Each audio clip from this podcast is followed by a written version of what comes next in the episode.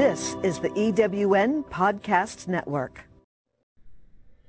Welcome to Tech in the Right Direction, the podcast. Let's take tech in the right direction to drive social change and close the employment, pay, and culture gap for women in technology.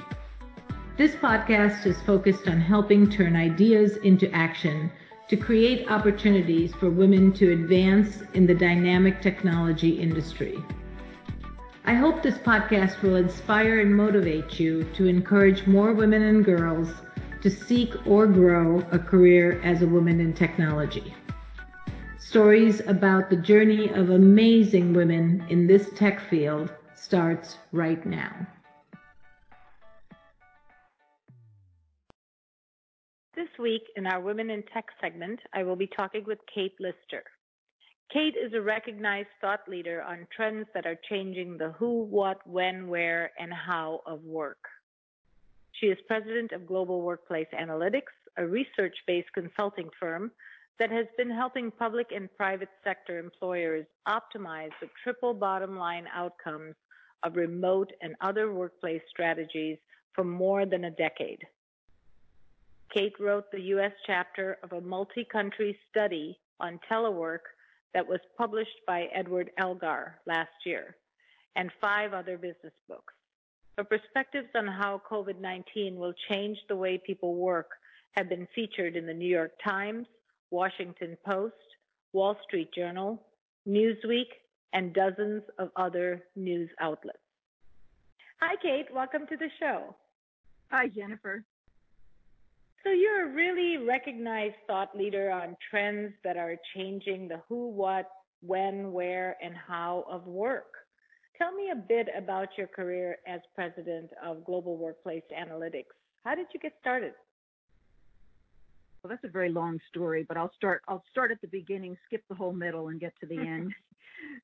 I uh, I was started out as a banker and venture capitalist, and so that has kind of seeded everything I do uh, in terms of thinking about the bottom line impact. So I've run a number of businesses from home over the years, and I got interested in the benefits of working from home from that experience. Hmm. I went to, uh, I wrote a couple of books for Wiley, boring business books on finance, uh, several years, maybe 15 years prior, and went to them with the idea of writing a business book on the benefits of working from home. And they said, no, I don't think that's going to be a very interesting title. How about writing a consumer title? So we wound up writing uh, Undress for Success The Naked Truth About Making Money at Home. mm. And that was something like 15 years ago but it brought out the banker in me. And, and what I saw from all the research is that nobody had made the business case. Nobody had made the, the bottom line C suite kind of case for why is this a good thing? And so that's what I set out to do. That is really, really insightful. And you were way before your time. Yes, that's um, true. um, you know, I too um, have taken my company completely remotely um, and actually manage and run my company from Arizona when we are headquartered in Chicago. But started that a while ago and now with covid and all the new stuff mm. about working from home it seems like such a novel idea but you know we were thought leaders in that area yeah there you go good for you so you've been helping public and private sector employers really optimize and see bottom line outcomes, um, triple bottom line out- outcomes uh, in workplace strategies for over a decade. Can you tell me a little more about how you accomplish these amazing results? Well, the amazing results don't come all the time, I have to admit. It, the amazing results come when organizations see this as a strategic practice mm-hmm. initiative rather than tactical. So for most organizations, they come at this as the problem, uh, the solution to the problem du jour. so if it's the recession, then it's a re- it's a way to save money. If it's uh, after the recession, attracting and retaining talent. After a big snowstorm, it's continuity of operation. After a pandemic, it's mm-hmm. continuity of operations. But I think one of the things that this experience has exposed is that because it came out of silos, because it was not holistic, the processes and the tools and the practices were not there to support it on a broad scale. So, I mean, if there's a silver lining here, I think that it now has has brought the C-suite into the conversation, and it will be a top-down approach that will bring in all of those, all of HR, IT, corporate real estate, sustainability, marketing, risk management, finance. Those are those are the, the core parts of the organization that need to be involved in this kind of transition to really get the the the, the best of the people, planet, and profit outcomes. Yeah, I think you're so right about it being strategic rather than a reactive approach. Um, when we decided to go all remote, it was very strategic in the sense that we wanted to grow the number of students that we could have in a class, our fill rates. And by opening up that class virtually to the country and in some cases globally, we were able to get you know some amazing results like you said. Um, so strategic is very important. I, I love that you focus on that and having the goal and it's not going to be the same for every organization and so your goal was as you said get, you know, opening it up opening it up to more students mm-hmm. but it's mm-hmm. important that organizations understand their own dna and launch it for their own reasons and measure the results based on whatever their goals were to begin with right so in these unprecedented times, remote work is becoming, you know, we don't like to say this new normal, but can you share what you're finding on how employers are managing this? Surprisingly well. Uh, we launched a, a, global work from home experience survey uh, about a month ago. It's going to close in a few days, and we've uh, collected uh, thousands of responses from all over the world. And one of the things that we're we're looking at is exactly that. How have they fared? What has been the experience? And of course, this topic has been very popular for the for the last right. couple of weeks. So we've we've uh, been doing a lot of webinars, some of them with you know thousands of people, so we can do sort of instant polls and sort of uh, get a, a sense of how things are going. You know, as I said, the the cracks were there. We nobody knows who to turn to for IT help for understanding how to start the webinar, for how you can collaborate and share documents online, for who pays for home technology. It's just for all the myriad of questions that people have had over the last few weeks. If we had been working with a company, that we would have already worked through all of those issues and had formal policies and practices in place. Mm-hmm. It seems like companies have kind of let this happen, let remote work happen rather than made it happen. In fact, we call it the 7% privilege because 70% of companies say they offer it, but only 7% offer it to all or most of their employees. Mm-hmm. And so, you know, I think coming out of this, we will have learned that uh, a lot more people than we thought were able to work from home can. And managers will have learned that it's not as scary as they thought. Right, and and you mentioned some really interesting facts that I'm sure you know when you do it in a reactive mode, you don't think about like you know who's going to pay for this work from home uh, technology, the internet, the you know how are the phones going to be moved over? All of those types of things is huge, and to do it overnight is very very tough. Exactly. So, what are some of the advantages or and disadvantages of remote work? What do you what do you feel are you know some of the great things, and then some of the areas that maybe organizations lose out on, or is it a disadvantage to the employee? Sure. Well, first of all, people like to make this conversation polar. You're either mm-hmm. going to be all remote or all in the office. Mm-hmm. And the reality is that for most companies, the sweet spot is in two to three days a week. Mm-hmm. And that gives the, the people their, t- their collaborative time with their colleagues in the office and out of the office, sort of their concentrative time. And entire buildings are being renovated to deal with the fact that people are so mobile and to make the places that, that they, the, the office places, a place they want to go and a place that actually supports the kind of work that's being done there. You know, all over the world, we show that uh, offices are occupied less than 50% of the time. It's a huge waste of real estate. So why don't we make that real estate work for the kind of work that's being done there? Yeah. But in terms of the, the advantages, employers, uh, we have a, a calculator, uh, it's free on our website, uh, that allows companies to calculate the triple bottom line impact. Uh, it shows that a typical company can save about $11,000 per half-time telecommuter per year. And that's wow. the result of being able to reduce real estate costs, increase productivity. Uh, we know that productivity goes up with people working from home. There's fewer distractions. They give back a lot of the time they would have otherwise spent commuting. It improves attraction and retention and improves disaster preparedness. So all of those add up to about $11,000 a year based on, we use a, a, lot of research to come up, up with that number. It That's also uh, results in higher engagement and less stress. On the disadvantage side for the employer, uh, it, it, there's still an issue of a cultural disconnect, especially for companies that have been doing this for you know 10 years or so. They still need to find a way to replicate that water cooler. Or perhaps improve it, and and we don't quite have that yet. So you know there's this esprit de corps that is is sometimes missing. Uh, companies are are doing unique things, you know, having birthday parties and virtual and spending intentionally spending the first 10 minutes of a meeting talking about personal things. Mm-hmm. Um, I also think that bringing people into our homes is, is going to increase our humanity.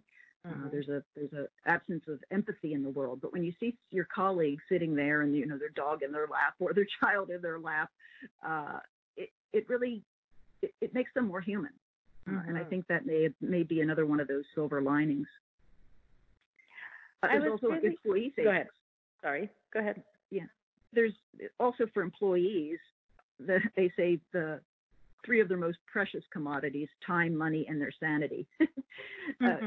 uh, working a half time at home saves a typical commuter 11 days a year. So 11, it's like getting 11 extra vacation days a year. That's how much time they save not playing in traffic. Uh, they typically save between $2,500 and $4,000 uh, in transportation costs and meals purchased out, and even more if, if they are doing it very frequently and they can move to a less expensive area. And we've seen a trend toward this. And then in the sanity side, it, it, it reduces stress, it, it improves work life conflict, and it allows you to both make a living and have a life. On the downside, loneliness. Uh, for some people, I mean, I'm an I'm an introvert, so I I just I love this. this is just wonderful for me. Uh, but it's not for everyone. Uh, about 20% of the population says they don't want to do it, and that may be because they don't have the self discipline. Maybe they don't have the space. Maybe they don't want to be at home. they want to they want to be in places where you know people talk in full sentences. um, so you know that's sort of the, sort of the downside there but in, on balance, the, the upside comes through very clearly both for the employer and the employee. And for the environment, there's just no simpler, easier, and more popular way to reduce a company's car- carbon footprint than by reducing commuter travel.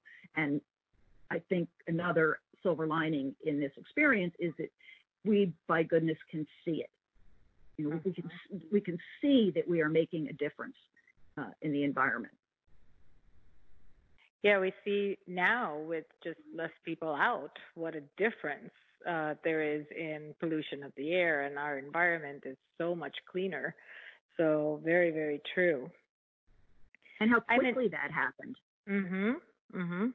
I'm really intrigued by your stats because you've done a lot of research on this, and um, you know, we moved to remote many years ago, but really did it strategically from a student and business perspective, but really uh, realized very quickly that there was a work life balance for our employees. Uh, they worked harder, they were more productive, mm-hmm. they, it seemed like they're online more, you know, uh, mm-hmm. after hours. And it really, really has proved to be very, very fruitful for us. Um, so, now that people are working from home, I think there's a lot more challenges with COVID 19, with not only working from home, but now they have kids at home. They have to homeschool them, help them with their work. They have to share bandwidth uh, with them, which, you know, is is tough. They have their spouses home, also working from home. Um, so it is a little more challenging. But what is your vision of remote work post COVID? What do you think uh, organizations are going to do to prepare employees to go back to work? Or do you think most of them will come back into the office? Or are you seeing a portion of them would really embrace having them work from home in a better environment? Yeah, I mean, to your point, this has not been an ideal experiment, uh, mm-hmm. uh, both in terms of preparedness and in terms of the home environment. But again, in the polling that we're seeing, uh, that we're doing, and uh, early results in the survey shows that overwhelming number of people who have never done it before want to continue doing it. Mm-hmm. And so I predict that by the end of 2021, we're going to see about 30% of the population working from home mm. multiple days per week. And great. That, that's that's the theoretical maximum, if you will, is something like 56% that we've calculated. So you know, it assumes some people are going to go back, but we're seeing that people want to want to do it one, two, three days a week for the most part. So we've got employees driving it, the desire for it. We've got managers who have done it now and are less afraid of the the productivity loss. In fact, mm-hmm. one of the downsides of working from home is overworking. And they're mm. finding that they've got to tell people to turn it off at three in the morning or, or whatever they're responding. Because it's so easy to walk over to your desk, right? It As is, you're thinking of something. Yeah. Yeah, I had a client that you know told me he he goes out of the house at the end of the day, gets in the car, and drives around the block to uh, to sort of show himself that okay, it, that that part of my day is over. Mm-hmm. I also think that you know the C-suite is going to look at this these big office buildings that have been sitting there vacant and the fact that their businesses are continuing to run. Uh, and uh, particularly as we approach an economic downturn, you know, think about do we really need those costs? Uh, do we really need the business travel? Do we really need to send somebody across the country or across the world to have a business meeting uh, or to go to a convention? So I think a lot of that is going to change. And I think investors are going to push it because the uh, you know they a lot of companies got caught with their pants down, mm-hmm. uh, and they're not going to. This is going to happen again, and investors are going to be looking, and just as they look to a company's numbers, they're going to be looking to their disaster preparedness much more closely. And then the sustainability issue. You know, we've seen what it can do, and I, I think it's going to bring new awareness to that potential. Very interesting. Yeah, and I think investors are definitely going to see over the next months that things are possible. You're able to have continuity of business and work from home and still be very productive. That I think there will be a shift as to the mindset because there there was a huge mindset. I have a lot of people ask me every day, you know how do you do it? Aren't you mm. worried that your employees are working? Aren't you wor- you know we have tools that we are always talking to each other. We see status. We know people uh, have deadlines. They don't meet their deadlines on a repeated ba- basis. They're going to do that in the office or at home. It doesn't matter. Exactly. Do you exactly. find that as well Oh, absolutely. Your slacker at, at, at, the office is not going to be any more productive at home. and in some ways, you know, managing by results kind of exposes the slackers. Yes, yes, absolutely. So, um, you know, with this happening so rapidly, uh, can you speak to the technical readiness in the workplace? What are you finding? it's definitely not there. Mm-hmm. Not ready for prime time, shall we say? Mm-hmm. You know, people you know, both they need the tools, they also need the training in how to use the tools. So you know, just just getting people used to using Zoom or GoToMeeting mm-hmm. uh, or collaborating on a Word document or a Google Doc or an Adobe Doc and doing it in real time, and you're bringing the document up and taking it back down. Mm-hmm. Uh, some companies weren't prepared uh, in terms of the the virtual private networks that they, they weren't allocated enough seats. Mm-hmm. And so suddenly, you know, you go from 500 to 1,500 people working at home, they couldn't accommodate it. Right. Uh, yeah. Help desk you know, what what are people supposed to do when they can't get it to work, or when their three year old just dumped their cup of orange juice on their on their laptop. Um, so I mean, I think it really exposed a lot of those things. Again, things that that in a in an orderly transition we would have thought about, uh, we we would have uh, prepared for in advance. There was a CFO pulse survey done by uh, PricewaterhouseCoopers. Uh, they do it every two weeks, and the most recent one showed that about half of CFOs say that they were not prepared for uh, t- the technology side of working remotely, and as a result, it would their earnings would suffer. Mm. So yeah. You know, I think going going back to work, what we're going to see is, is a lot more formalization, mm-hmm. um, kind of uh, uh, sorting out of who wants to, who can, who should, um, and then you know, doing the the kind of transitioning that they they should have done to begin with. Yeah, it is tough to uh, react to technical readiness, and you know, obviously we're in training, and we we have found in the last couple weeks, uh, our customers are just scrambling to get a remote collaborative platform in place.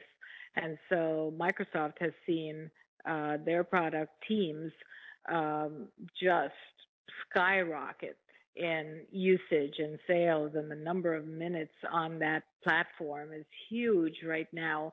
But again, people need to learn how to use it in order to adopt it. So we're doing a lot of training around just getting them productive and so, yeah. yeah, and that's what when you react. I might tap into that. yeah, you, you should at time.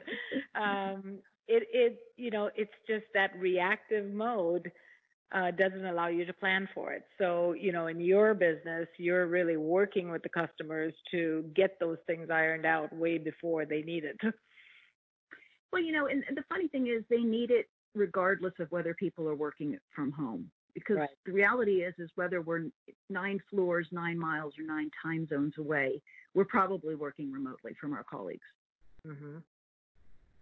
and now being able to work from anywhere even makes you more productive i think you know i it's not it's not really uh, something to be proud of but you know i can work for my vacation, you know. Yeah. I can yeah, go oh, anywhere. That's what I always wanted to do. yeah, really. I can keep an eye and a pulse on things and I can respond if somebody really needs me, right? And that's good and bad. I know there's that, you know, uh, you got to shut off technology at some point, but um, you know, the way our world is with technology today, it allows us, it gives us the ability to work from anywhere, you know, which really helps um, being more productive, like you said. Yes, absolutely. And I think we have a long way to go. I think that I, I was on a call with a venture capitalist early this morning talking about what isn't working, where where should we be thinking about investing money mm-hmm. in supporting remote work. Yeah, I think the technical readiness, the training for the adoption is huge.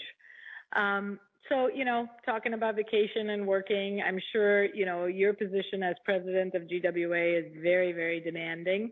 So tell me if you have some tips for our listeners uh, to find balance between work and family and personal time, because like you said, sometimes you can work extra hours when you're working from home. So how do you kind of balance? What are some tips and tricks around that? Well, I'm probably not the best person to answer this question. you, and I'm not either. You know, I'll be sitting on a beach looking at our laptops or our, our phones. Right.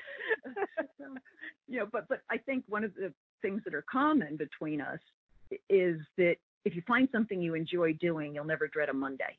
Right. And so I'm passionate about what I do. I enjoy it. When I have time off, I I sort of get done having time off pretty quickly. Uh, I, I, enjoy working.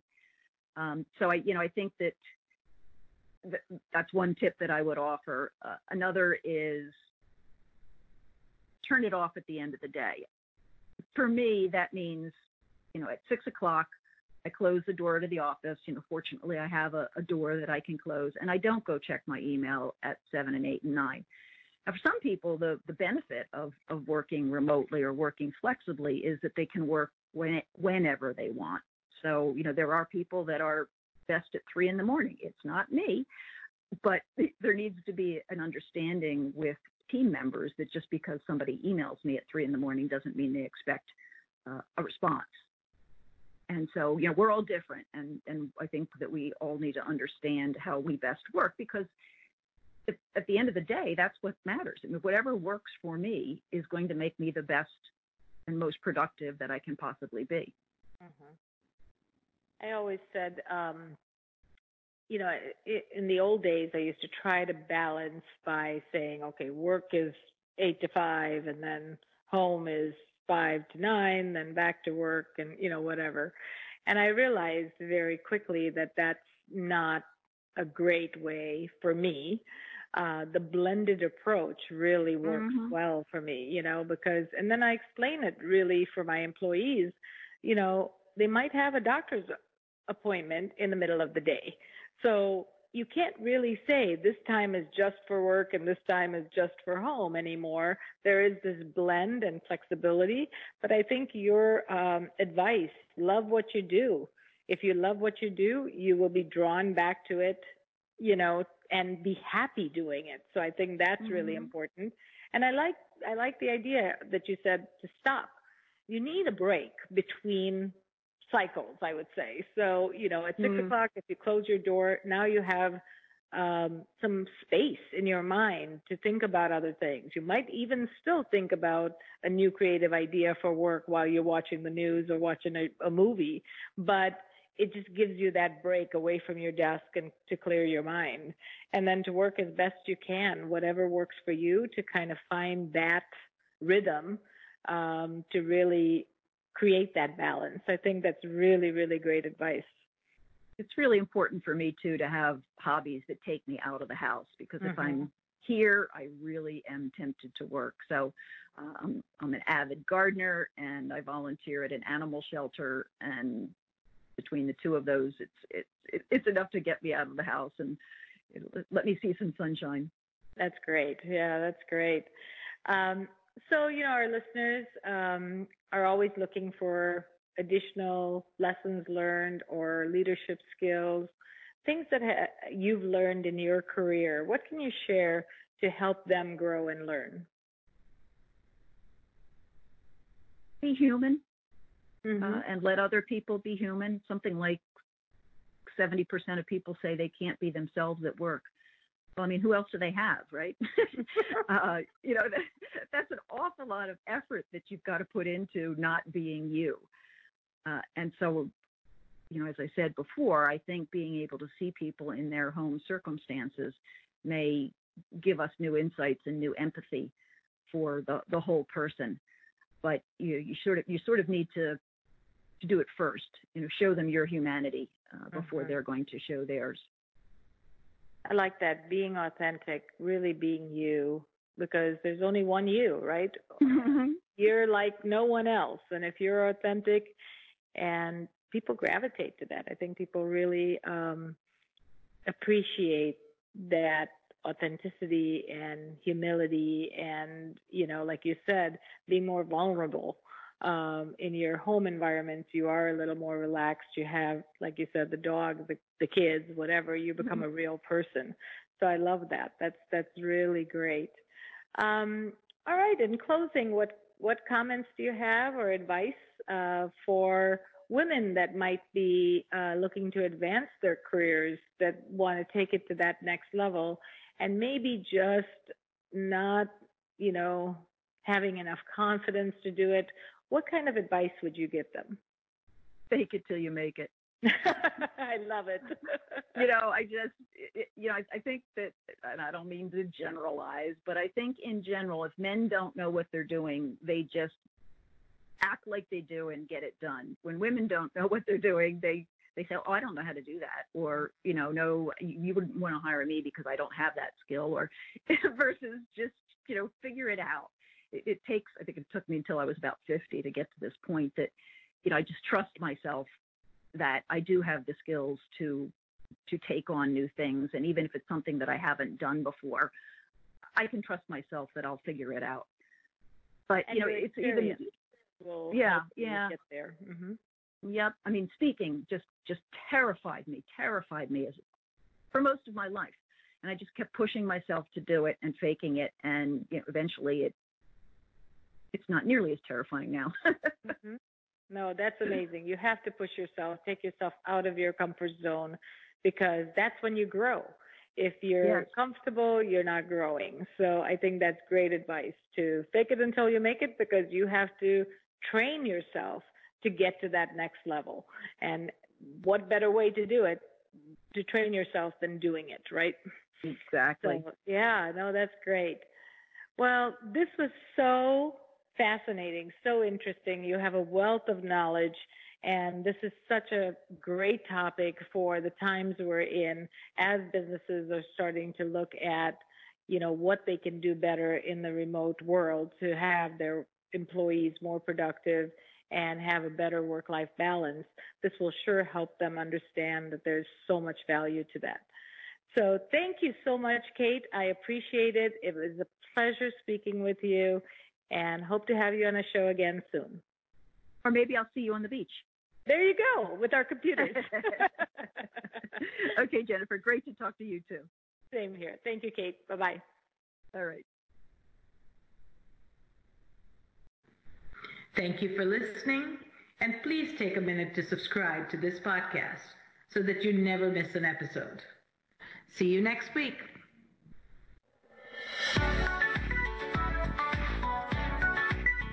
As your organization continues to embrace and adopt new technologies, does your team have the skills required to make the most of your investments? Directions Training offers IT professional and end user training for the most popular solutions today, including Microsoft 365, Azure, AWS, Cisco, Citrix, VMware, and much more. Our flexible delivery methods and full customized offerings make sure that you get the training you need just the way you need it.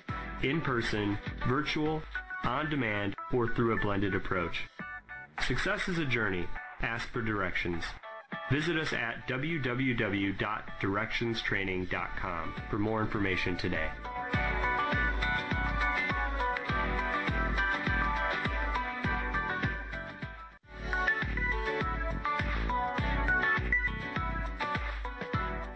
Thanks for listening to Technology in the Right Direction, your source for the latest technology trends shaping the world. To download this week's show or listen to past shows, visit directionstraining.com forward slash podcast. Past shows are also available at ewnpodcastnetwork.com, as well as through iTunes, Spotify, and Stitcher. To find out how to be a guest on the show, visit directionstraining.com forward slash podcast. Until next time, we hope that technology takes your business in the right direction.